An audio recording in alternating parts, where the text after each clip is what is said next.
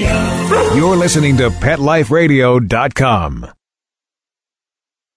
Paranormal Pets is brought to you by Pet Care RX, America's most affordable pet pharmacy. Pet Care RX offers the same meds as top vets, but with a savings up to 50%. And if you find a lower price on a certified EPA and FDA approved medication, PetCare RX will match that price. So go to petcarerx.com. Use promo code PARANORMAL10. P A R A N O R M A L, the number 10, and receive $10 off orders of $50 or more. It's 11 o'clock at night. It's dark. You're sitting in front of the mirror getting ready for bed. There's nobody else in the house. You see something move in the corner of your eye. You glance to your right, but you don't see anything. Another minute goes by, and you think you see movement again. So you slowly turn to your left, but again, the room is empty. You turn back around, and staring you face to face in the mirror is a cat. You jump back because you don't have a cat, and there's no cat in the room, but there he is, staring at you in the mirror. Welcome to Paranormal Pets, where you can always expect the unexpected. Each week, we'll discuss all aspects of weird or spiritual animal encounters ghosts, totems, psychic animals, animal souls, animal angels, and animals in religion, with a little cryptozoology thrown in. Now, step into the supernatural world of pets with your Paranormal Pets ghostly host, our ghost host. Hello, and welcome to Paranormal Pets. I'm your host, Brandy Stark, and today we are going to take a look at Champy, the Champlain Lake monster, who is the American cousin to the Loch Ness monster. I do actually have a person that I interviewed a little bit about the Champy's story uh, during the December break. And then I do have a personal paranormal pet story that is recounted to me by a fellow Spirits of St. Petersburg member. So we will get back to that right after these messages. Now, time for something really scary. A word from our sponsors. Paranormal pets will reappear before you can say Bigfoot. Don't run away.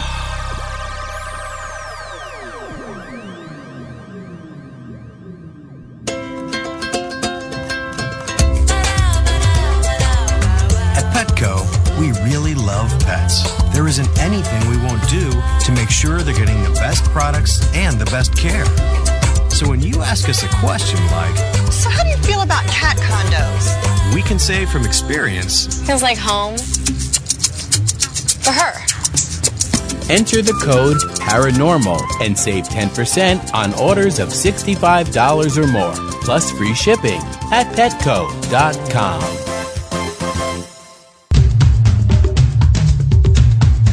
There's a movement afoot. ShoeBuy.com. Join the millions of people who shop ShoeBuy.com's over 400 brands and 500,000 products. Order now and get free shipping and free return shipping. ShoeBuy.com, the world's greatest shoe store. Walk your dog in style and comfort. Enter the code PARANORMAL at checkout and get a 10% discount plus free shipping at shoebuy.com.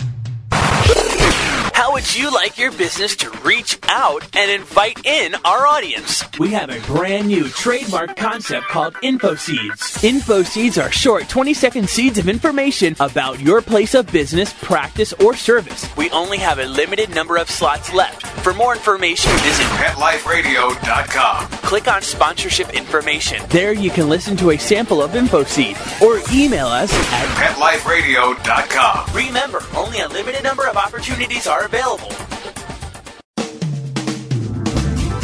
Hi, this is Marcy Davis and my service dog Whistle, and we're your hosts of Working Like Dogs on Pet Life Radio. Working Like Dogs is the show where you can learn everything you ever wanted to know about working animals or working dogs. Whether you're a member of a working dog team or you've just seen a working dog or animal out at the mall or the grocery store and you're curious about how these amazing animals work with their human partners, then Working Like Dogs is the show for you. Join us for the inside scoop at Working Like Dogs on PetLifeRadio.com.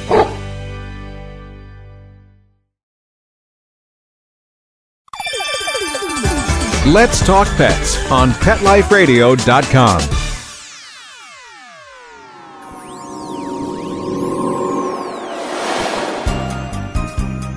Did you hear that? Our commercials have mysteriously disappeared. Paranormal Pets is back with our haunted host, our ghost host. And welcome back to Paranormal Pets. Today's episode is about Champ, or Champy, uh, the Americanized version of the Loch Ness Monster. This kind of goes uh, as close as I can find to a Paranormal Pet episode for February, primarily because it's Lake Champlain, and when I was a child, I always thought they were saying Lake Champagne. And of course, when do you have champagne except for the romantic holiday of Valentine's? So that is my tie in to February. So, that having been said, I want to start off by giving you a little background on Champy. Just in case you've never heard of her. This actually comes from Wikipedia, and normally I do not recommend Wikipedia to my students, but because this is not an essay and this is a little bit more pop cultural and uh, cryptozoological, uh, I think it's um, it's actually a fair use for today. And I always love this. Uh, Champ is also known as the Lake Champlain monster and actually has a Latinized name of Champagny Strophoceus americanus. Uh, it is considered to be a cryptid. A lake monster or sea serpent is the subgrouping. Uh, it's first reported in 1883. It resides in the U.S. and Canada in Lake Champlain, and its habitat is water. So the story is Champ or Champy is the name given to a reputed lake monster living in Lake Champlain, a natural freshwater lake in North America, partially situated across the US Canada border in the Canadian province of Quebec, and partially situated across the Vermont New York border. While there is no scientific evidence for the cryptid's existence, there have been over 300 reported sightings. The legend of the monster is considered a draw for tourism in the Burlington, Vermont area. Like the Loch Ness Monster, while most regard Champ as a legend, others have speculated it is possible such a creature does live deep in the lake, possibly a relative of the plesiosaur, an extinct group of aquatic reptiles. The cultural importance to Vermont. Lake Champlain is a 125 mile long body of fresh water that is shared by New York and Vermont and just a few miles into Quebec, Canada. The Champ legend has become a revenue generating attraction. For example, the village of Port Henry, New York, has erected a giant model of Champ and holds a Champ Day on the first Saturday of every August. As the mascot of Vermont's lone minor league baseball affiliate, the Vermont Lake Monsters, Champ became a more prominent after the team was renamed for the Vermont Expos to the Vermont Lake Monsters. Champ has been the primary attraction of the New York Penn League affiliate since their inception. Several nearby establishments, including a car wash, use Champ as a logo. Now, let me just insert here. Uh, can you actually imagine playing as a Vermont lake monster? I just think that's great. Uh, maybe the Spirits of St. Petersburg should form its own Little League team and we could be the Spirits, right? All right. History of the legend. Two Native American tribes living in the area near Lake Champlain, the Iroquois and the Abenaki, had legends about such a creature. The Abenaki called the creature the Tatushkak, and I hope I said that correctly. An account of a creature in Lake Champlain was ostensibly given in 1609 by French explorer Samuel de Champlain, the founder of Quebec and the lake's namesake, who is supposed to have spotted the creature as he was fighting the Iroquois on the bank of the lake. However, in actuality, no such sighting was recorded, and it has since been traced back to a 1970 article. A report in the Plattsburgh Republic dated July 24, 1819, titled Cape Ann Serpent on Lake Champlain, gives the account of a Captain Crum sighting an enormous serpentine monster. The first reported sighting actually came in 1883 when Sheriff Nathan H. Mooney claimed that he had seen a gigantic water serpent about 50 yards away from where he was on the shore. He claimed that he was so close that he could see round white spots inside its mouth and that the creature appeared to be about 25 to 30 feet in length. Mooney's sightings led to many eyewitnesses coming forward with their own accords of Champ sightings. Mooney's story predated the public Loch Ness controversy by 50 years. Champ became so popular that P.T. Barnum in the early 19th century put a reward of $50,000 up for the carcass of Champ. Barnum wanted the carcass of Champ so that he could include it in his epic World's Fair show. Now, do you remember that Barnum also bought uh, the Piltdown Man. Actually, there's a, an additional story about a giant found in the Midwest, which was actually supposed to substantiate the Genesis story of the Elohim that were washed away in the flood, according to biblical accounts. And it was actually quite falsified. I mean, but he still bought the statue to show in his uh, World's Fair. He bought all sorts of very odd items. I do believe that he was also the one that had the mermaid, which was actually a monkey and a fishtail grafted together. So I find that interesting that P.T. Barnum was very interested early on. Some believe that Champ may be a plesiosaur similar to Nessie, claiming that the two lakes have much in common. Like Loch Ness, Lake Champlain is over 400 feet deep, and both lakes were formed by retreating glaciers. Believers also claim both lakes support fish populations large enough to feed a supposed sea or lake monster. This legend would require either a single animal or a sizable breeding population. In 1977, amateur photographer Sandra Mansi released a photograph that appeared to show a plesiosaur like body and neck sticking out of the lake. Mansi later showed the photo, which is similar to the famous Sturgeon's photo of the Loch Ness Monster, to Joseph W. Zarzynski. Zarzynski, founder of the Lake Champlain Phenomena Investigation and a Wilton, New York social studies teacher, took the photo to George Zug of the Smithsonian Institution's Department of Vertebrate Zoology. Zug states that the creature in the photo does not resemble any creature or animal living in Lake Champlain. The entire bay of the lake where the photograph reportedly was taken is no deeper than 14 feet. According to Joe Nickell, there are few explanations for how a giant creature could swim, let alone hide, in such shallow water. Furthermore, it has been suggested that the object in the photograph could possibly be a rising tree trunk or log. Rotting trees often gather gas in the process of decay and sometimes rise to the water's surface at considerable speed.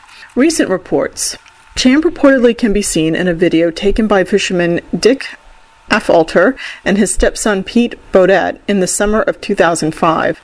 Close examination of the image may be interpreted either as the head and neck of a plesiosaur like animal and even the open mouth in one frame and closed mouth in another, or of a fish or an eel. Although two retired FBI forensic analysts who reviewed the tape said it appears authentic and unmanipulated, one of them added that there is no place that I can actually see the animal or any other object on the surface.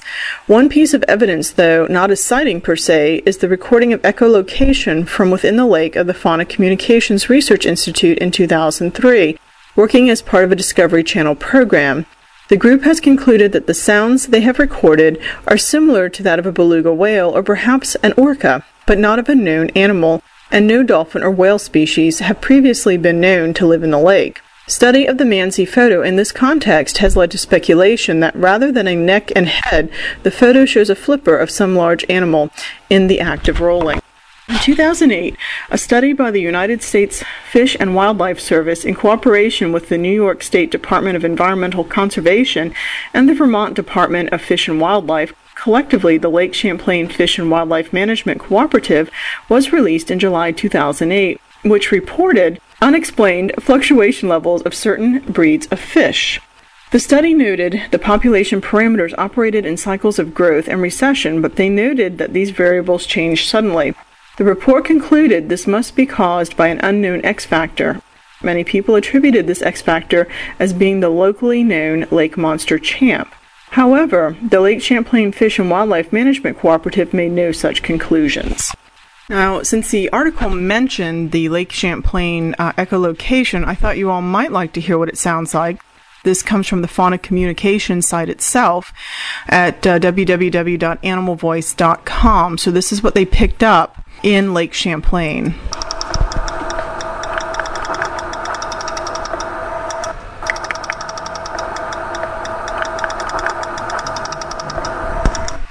So, there's also one other interesting aspect with the Champy story, and that is that they have found fossils of the ancient beluga whales all around Lake Champlain. And according again to the article, the noises picked up, the echolocation is reminiscent of a whale, but not the same as a whale. So there's another theory. Perhaps not a plesiosaur, perhaps some sort of uh, whale like creature. And I think that theory has also been promoted for the Loch Ness as well. Now, at this point, I would like to go ahead and pause and we'll put in a few commercial messages. And when we get back, we'll listen to a little bit more on Lake Champlain and I will give you my eyewitness story. And we will have our paranormal pets conclusion with a, an eyewitness account of their own paranormal pet. So we will be right back after these messages. Now, time for something really scary. A word from our sponsors. Paranormal pets will reappear before you can say Bigfoot. Don't run away.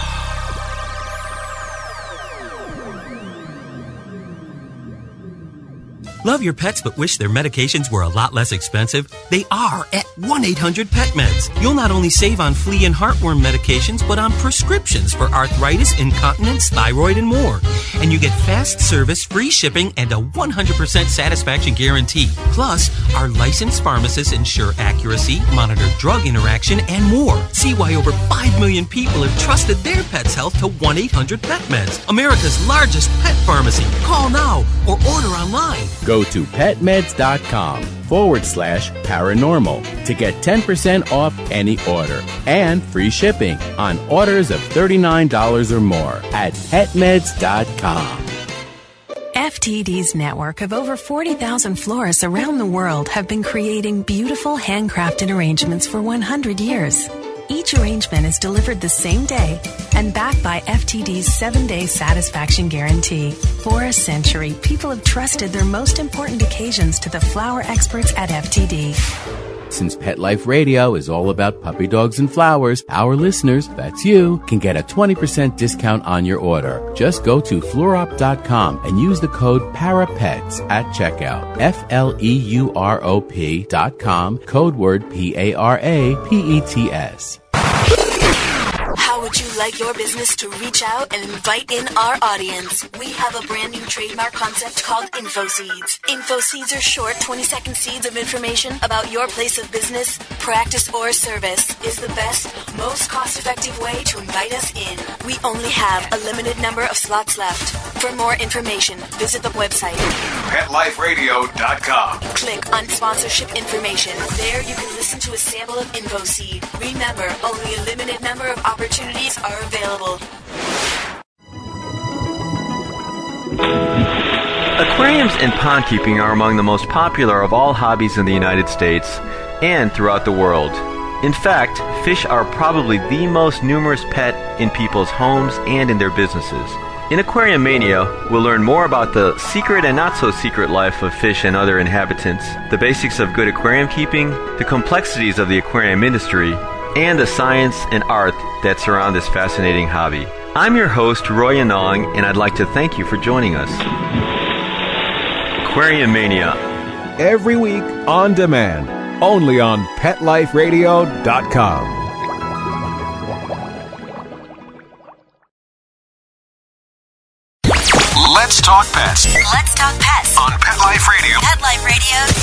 PetLifeRadio.com.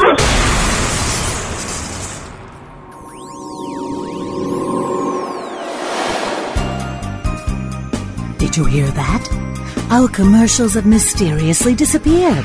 Paranormal Pets is back with our haunted host, our ghost host. And welcome back to Paranormal Pets. So, as we continue our Champy story discussion, kind of an interesting background, whether or not it's cryptozoological or a creature that we don't know, uh, able to actually hide from us in today's very technologically advanced era. It's kind of an interesting mystery.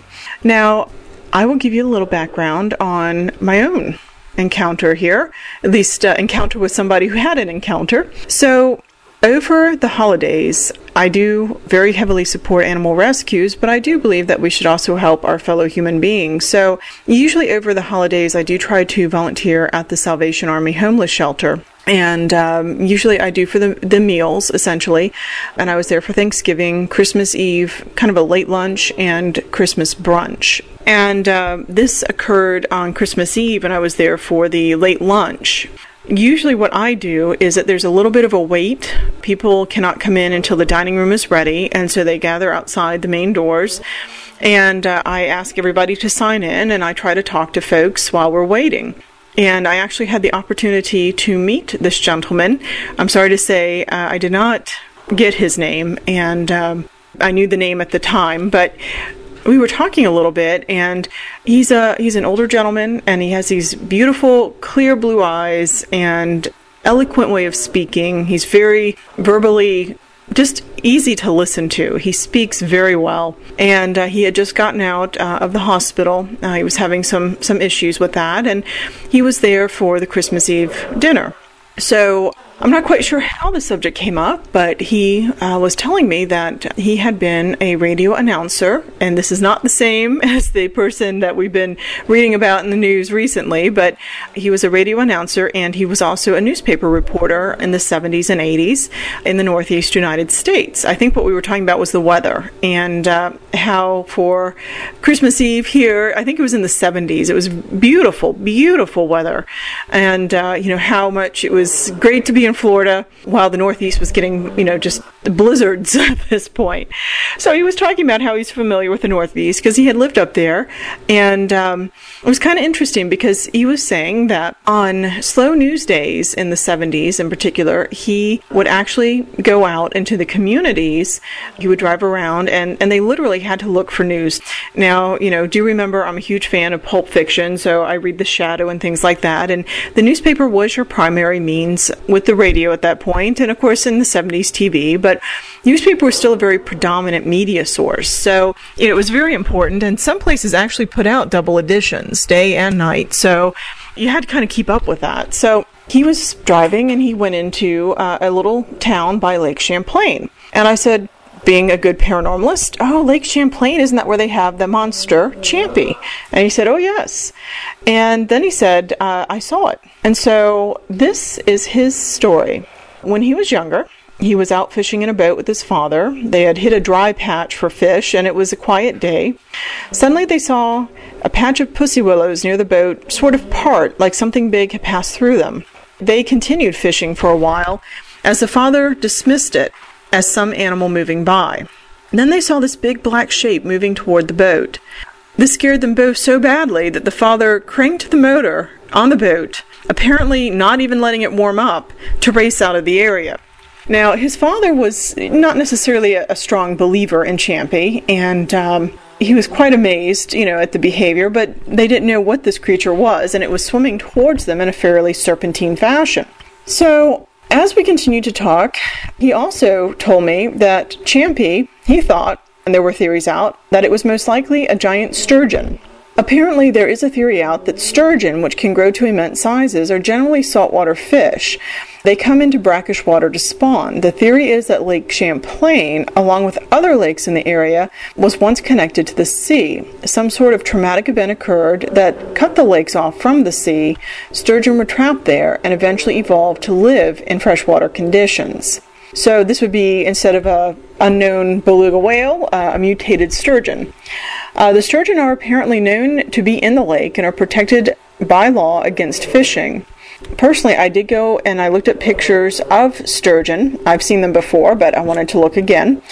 And as this man said, they grow to be huge. Uh, we actually have, I saw one picture of a half dozen people holding one fish. I do remember several years ago that this giant fish washed up on the shores of St. Petersburg Beach, and this made the newspaper for about two weeks because sturgeon are not native to this area. But this fish was gigantic. I myself at that time was a reporter for the arts, and there was a person who actually specialized in a an Eastern form of printmaking in which you put paint on dead fish and you use them to imprint onto rice paper. And this artist had gone out and had actually created a print of this sturgeon. And uh, everybody was quite amazed because I think this thing was maybe four and a half, maybe five feet. I can't remember for sure, but it was a big frippin' fish. So you know, I did look at the sturgeon again, and they're big. They are absolutely huge. Also, sturgeon apparently have a behavior pattern that they sometimes will swim tail to nose in a line. Imagine seeing a bunch of these fish swimming underwater in a semi serpentine pattern. Personally, I think that I might be tempted to think sea monster myself. So that was his story, and I just thought it was really, it was really neat. It was really fun. to actually get to talk to somebody uh, who had this sort of encounter, and it was really neat to learn a little bit about the area outside of Florida when it comes to cryptozoology. Now, for the next part of our show, what I would like to do is um, read to you today's St. Petersburg Times. It's relatively short. So this comes from the January 22nd, 2011 St. Petersburg Times, section A, page 12. And uh, it looks like it's been reprinted from the New York Times. The article is called Sit, Stay, Parse, Good Girl 1022 times. Chaser, a border collie who lives in Spartanburg, South Carolina, has the largest vocabulary of any known dog 1,022 proper nouns. She belongs to a psychologist who trained her four to five hours a day by showing her an object, saying its name up to 40 times, then hiding it and asking her to find it while repeating the name all the time. Her learning curve may give us some insight into how children acquire language. So inexhaustible was her vocabulary that owner John Pilley had to buy used children's toys by the sackful to serve as new vocabulary items. He had trouble remembering them, so he wrote their names on each toy with a marker. In three years, Chaser's vocabulary included 800 cloth animals, 116 balls, 26 frisbees, and a medley of plastic items. Then the psychologist moved on to grammar. What was going through Chaser's mind when asked to fetch something? Did she think of his toys as items labeled fetch ball, fetch frisbee, fetch doll? Or did she understand the word fetch separately from its object as people do? The psychologist addressed the question by teaching Chaser three actions pawing, nosing, and taking an object. She was then presented with three of her toys and correctly pawed, nosed, or fetched each one depending on the command given to her. Pilley described his findings in the current issue of the journal Behavioral Processes, which can be found online. Now, I find this to be rather interesting because, once again, when it comes to the paranormal, and as I have said on prior episodes, we are trying to determine that animals have consciousness, are self aware, and might have the capacity of mind to exist beyond death. So, I like that article because it does show that animals can do cognitive functioning, which we have known, but the more proof we get, the better. Not only identifying objects, but identifying actions, which I think is pretty interesting. So, this is going to tie into the very last part of this episode, which is actually from Kristen, a Spirits of St. Petersburg member who I have been working for a while to try and remember to get her paranormal testimony to an animal. And it's short and sweet, but I just thought I'd include it. So here's the clip. This is Kristen with the Spirits of St. Petersburg, and this is my animal ghost story. When I was approximately 18, my dog died and we'd had him basically my entire life. And um, I was home alone from college, in the house alone, and heard his collar jiggle. He had a, a choker collar, and the tags would clank on it when he would go running by. And I heard it, and I heard it again, and that was it. And then years later, talking to my mom, she said um, several times she would think she'd heard his collar running by. And that's it. We don't know what it was. And so there we go. Well, I think that we are ready to conclude this particular episode of Paranormal Pets. I hope you enjoyed the Champlain. Keep us in mind if you have any episodes or topics that you're interested in, I'd love to hear them. Otherwise, remember to support your animal rescue and have a wonderful, haunting day. Pet Life Radio presents Paranormal Pets, where you can always expect the unexpected. Each week we'll discuss all aspects of weird or spiritual animal encounters, ghosts, totems, psychic animals, animal souls, animal angels, and animals in religion, with a little cryptozoology thrown in. Step into the supernatural world of pets every week on demand, only on PetLifeRadio.com.